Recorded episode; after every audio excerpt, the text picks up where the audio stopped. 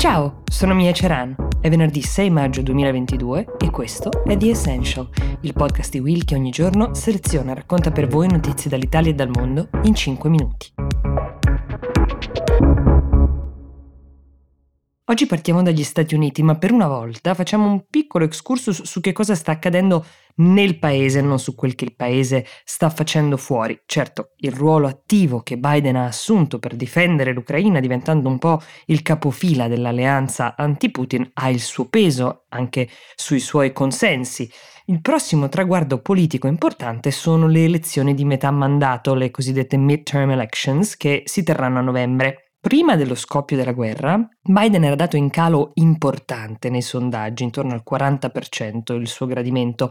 Non è riuscito a far approvare la grande riforma Build Back Better, pagava lo scotto di un maldestro ritiro delle truppe americane in Afghanistan e nonostante sia l'occupazione che l'economia crescessero, la sua popolarità continuava a calare. Quasi tutti gli analisti erano convinti che le elezioni di metà mandato le avrebbero vinte i repubblicani, c'era soltanto da capire se avrebbero vinto sia la maggioranza alla Camera o se avrebbero vinto anche quella al Senato. Trump nel frattempo aleggiava nell'ombra, ma neanche tanto nell'ombra. Ora continua a lavorare benedicendo i suoi candidati, i suoi endorsement pare che abbiano ancora un peso enorme nella vittoria locale di questi candidati e fa sentire un potere che ancora oggi lo rende l'uomo più forte del Partito Repubblicano, con buona pazienza di molti che invece dentro quel partito sentono che lui abbia già dato e vorrebbero vedere un nuovo candidato correre alle prossime elezioni.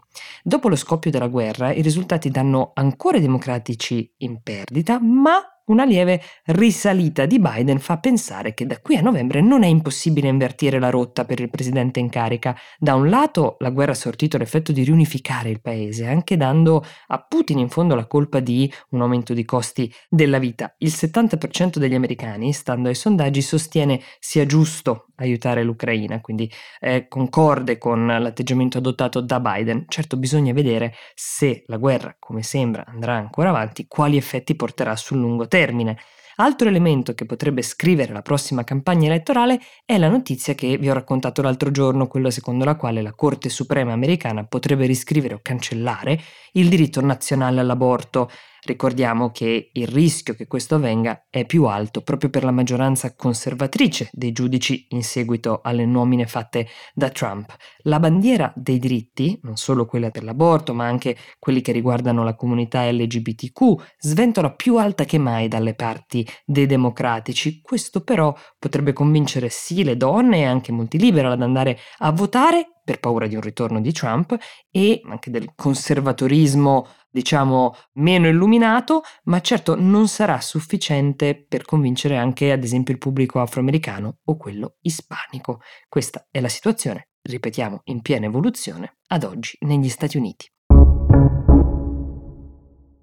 Il nome Boris Becker forse è sconosciuto agli ascoltatori più giovani tra voi, però è stato uno dei tennisti più famosi della storia e oggi è al centro di una disputa legale che potrebbe portarlo ad essere deportato dal Regno Unito in virtù delle nuove norme post-Brexit, creando un precedente importantissimo dal punto di vista legale. Allora, la scorsa settimana è stato condannato a due anni e sei mesi di carcere per aver nascosto al fisco britannico beni per un valore complessivo di svariati milioni di sterline. L'ex tennista ha anche dichiarato la bancarotta nel giugno del 2017. È stato condannato a questa pena sotto quello che si chiama l'Insolvency Act e pare sia destinato a scontare almeno metà di questa condanna. Ogni cittadino straniero, secondo la legge britannica, se condannato per un crimine viene considerato per la deportazione immediata. La Brexit c'entra perché le norme pre-Brexit e quelle invece aggiornate dopo sono molto diverse.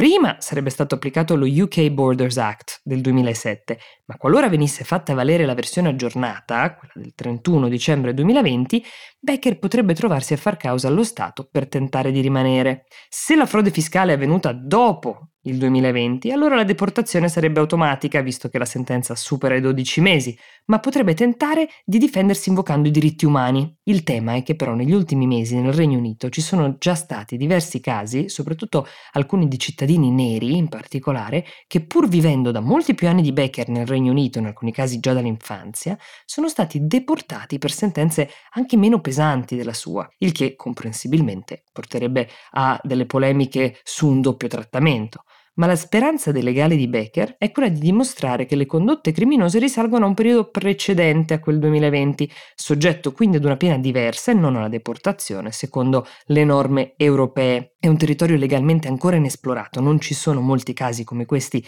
in discussione al momento. Qualora la Corte decidesse che la cattiva condotta fiscale di Becker è andata avanti oltre la data che abbiamo citato, è molto probabile che la deportazione abbia luogo. C'è sempre la strada dell'appello, ovviamente, però ci potrebbero volere dai 6 ai 12 mesi per arrivare ad una nuova sentenza, oltre a costi legali molto alti, a meno che non decida Becker di essere il difensore di se stesso, una pratica più rara e generalmente sconsigliata consigliata.